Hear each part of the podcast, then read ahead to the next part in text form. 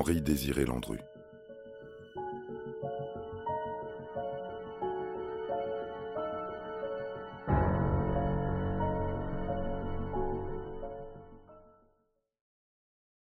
Henri Désiré Landru, né en 1869 à Paris, est un célèbre tueur en série et criminel français. Il fut surnommé le Barbe Bleue de Gambet. Il a été reconnu coupable de onze meurtres et guillotiné à Versailles le 25 février 1922. Voici le récit de ses meurtres et de sa traque. Landru était un homme de petite taille, plus petit que la moyenne, au crâne chauve et à l'épaisse barbe brune. Ses sourcils épais et touffus étaient arqués au-dessus de ses yeux sombres, lui donnant l'apparence d'être toujours étonné ou surpris. À en juger par son apparence physique, Henri Landru n'était pas le type d'homme que l'on soupçonne de pouvoir séduire plus de trois cents femmes. Mais il y avait quelque chose de spécial chez ce petit bourgeois, marchand de meubles d'occasion et mécanicien à 16 heures, que les femmes vulnérables trouvaient irrésistibles. Et pour dix d'entre elles, la volonté de croire aux mensonges que Landru leur racontait allait leur coûter plus que leur maigre fortune. Elles payèrent de leur vie d'être tombées sous le charme de ce barbe bleue du XXe siècle. Henri Désiré Landru, issu d'une famille modeste, est né en 1869, au 41 rue de Puebla, aujourd'hui avenue Simon Bolivar, dans le quartier de Belleville, à Paris. Il est le fils cadet de Julien Landru, 34 ans, chauffeur aux forges Vulcain, qui se suicida au bois de Boulogne le 28 août 1912, et de Flore Henriquel, 34 ans, couturière et blanchisseuse à domicile, décédée en 1910. Le couple avait déjà une fille, Florentine Landru, née en 1854. La famille est établie à Paris, rue du Cloître Notre-Dame, où Landru a passé l'essentiel de son enfance plutôt heureuse, selon les témoignages recueillis à l'époque. Il fréquente l'école des frères de la rue de Bretonvilliers et y fait de bonnes études, remarqué par ses aptitudes en dessin et en mathématiques. Il est enfant de chœur à l'église Saint-Louis en Lille, où sa famille s'est installée quelques années plus tôt. Il y officie parfois comme sous-diacre en 1888, si bien que ses parents envisagent de le faire entrer au séminaire. Landru ne parvient pas à réaliser des études supérieures en architecture, mais devient en 1889 commis d'architecte chez les sieurs Bisson à l'Homme-le-Cœur. En 1889, il ment pour séduire Marie-Catherine Rémy, jeune femme qui habite chez sa mère blanchisseuse, rue Saint-Louis en Lille, prétendant travailler dans son cabinet d'architecte en tant que technicien. Il l'épouse le 7 octobre 1893, après ses trois années réglementaires de service militaire, accompli au 87e régiment d'infanterie de Saint-Quentin dans l'Aisne, et au cours duquel il atteint le grade de sergent. Le couple aura quatre enfants. Malgré son statut de diacre et de membre de la chorale de son église, Landru devint un escroc, en plus de ses activités légitimes de marchand de meubles et de garagiste. Ses cibles étaient le plus souvent des veuves d'âge moyen, qu'il rencontrait par le biais de son commerce de meubles. Habitués à suivre les directives de leur mari et confrontés à la perspective d'une vie longue, solitaire et pauvre, ces femmes venaient le voir pour vendre une partie de leurs biens mobiliers. Landru les manipulait et les escroquait.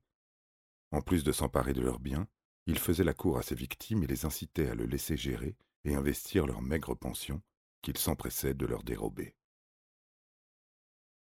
L'escroquerie fonctionna bien pendant un certain temps, jusqu'en 1900, lorsque Landru apparut pour la première fois devant un tribunal français en tant que criminel. Il fut condamné à deux ans de prison pour fraude après avoir tenté de retirer des fonds du comptoir d'escompte en utilisant une fausse identité. Après son arrestation, Landru tenta de se suicider en prison. Certains dirent que cette tentative de suicide était feinte. Au cours de la décennie suivante, Landru fit sept allers-retours en prison, purgeant jusqu'à trois ans d'une traite. Vers 1908, il mit apparemment au point une escroquerie qui risquait de le faire condamner à mort.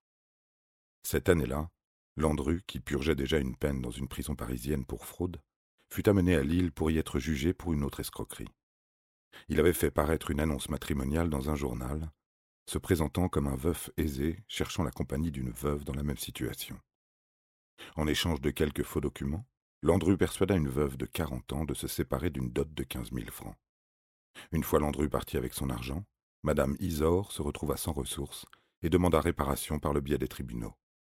Elle dut se contenter de savoir que Landru allait purger une peine supplémentaire de trois ans, car au moment où la gendarmerie le rattrapa, la dot avait été entièrement dépensée.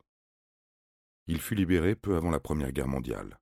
Son père, Émile Landru, s'était suicidé quelque temps auparavant, probablement très affecté par le parcours criminel de son fils. Landru avait aussi laissé sa famille sans le sou et humilié.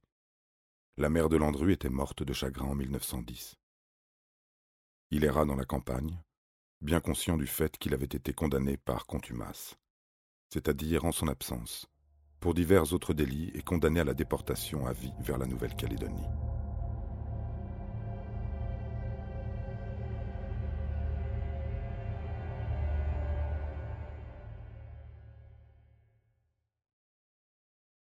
Un tueur unique. Une fois la guerre commencée, Landru, qui était toujours marié à mademoiselle Rémy, mais en était séparé, commença les escroqueries qui conduisirent à sa chute.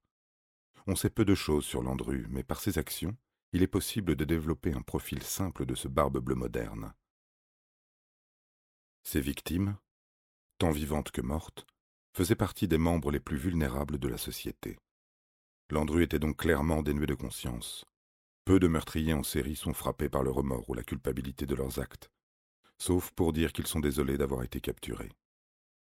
Les victimes de ces escroqueries étaient si nombreuses, les estimations contemporaines en dénombrent environ 300, qu'il était clairement d'une avidité extrême. C'était probablement un homme manipulateur, capable de faire tourner la tête des femmes seules.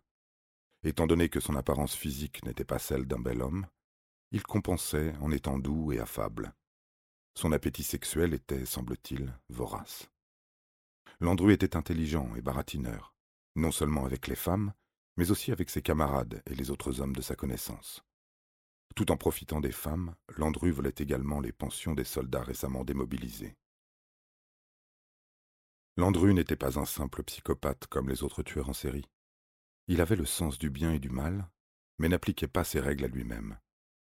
Il justifiait avoir escroqué un soldat de sa solde de détachement parce que cet homme avait une maîtresse, alors que lui-même avait une maîtresse et la trompait, elle ainsi que sa femme. Il montra un sentiment de remords pour certaines de ses actions, et non pour ses homicides, exprimant son embarras devant le tribunal du fait que sa femme, mademoiselle Rémy, qui souffrait depuis longtemps, allait découvrir qu'il la trompait à cause de certains témoignages. Il est difficile de nommer le type de meurtrier qu'est Henri Landru, car il ne correspond pas vraiment à une classification spécifique de crime. Au mieux, il peut être qualifié de meurtrier multiple, plutôt que de tueur en série ou de tueur à la chaîne. Il ne peut pas vraiment être considéré comme un tueur en série, car ceux-ci sont actuellement définis comme des personnes qui tuent trois victimes ou plus, dans des endroits différents et de manière organisée ou désorganisée, et s'autorisent une période de réflexion entre les meurtres. Le plus souvent, les crimes sont l'aboutissement d'une accumulation de colère ou de désir, et le meurtrier éprouve une sensation de libération après le meurtre. Il a un grand contrôle sur le choix de ses victimes et le moment des crimes, et son identité n'est généralement pas connue avant l'arrestation.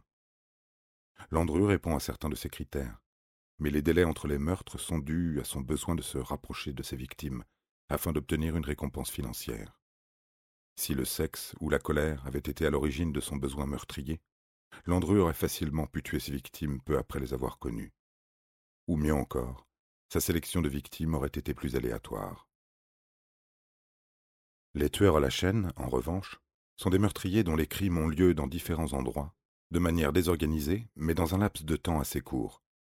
Souvent, ces tueurs à la chaîne ne contrôlent pas la sélection des victimes, ni le moment du meurtre. Ils sont généralement en fuite dès la première infraction au moins, souvent avant. Les forces de l'ordre connaissent souvent l'identité d'un tueur à la chaîne avant son arrestation. Henri Landru contrôlait la sélection de ses victimes et le moment de leur mort. Il ne fut pas pressé par les forces de l'ordre ne sembla jamais en fuite malgré sa condamnation par coutumace. Landru tuait pour de l'argent, ou pour se débarrasser d'une amante pénible ou gênante. Sa méthode de meurtre est inconnue, mais les preuves recueillies dans sa villa suggèrent que les meurtres étaient très probablement basiques et qu'il n'humilia aucune de ses victimes de quelque manière que ce soit. Il est possible que Landru ait tué pendant un acte sexuel, mais il n'y a aucune preuve de cela. La luxure n'était pas son motif principal. Et il se distingue des autres meurtriers car la colère, la vengeance ou la libération sexuelle étaient au mieux des motivations secondaires. La plupart des tueurs qui cherchent à gagner de l'argent ne détruisent pas les preuves de la mort de leurs victimes. Dans les escroqueries à l'assurance ou aux successions, la preuve du décès est souvent exigée. Peu de tueurs veulent attendre une dizaine d'années pour toucher leur récompense mal acquise. Mais Landru se donnait évidemment beaucoup de mal pour couvrir ses victimes.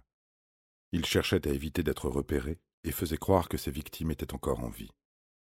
En effet, Landru a créé une classification différente de tueurs multiples. Il était la version masculine d'une meurtrière de type veuve noire, celle qui prend ce dont elle a besoin et qui tue ensuite son compagnon sans remords. Henri Landru combinait ainsi les pires caractéristiques du plus terrible des criminels.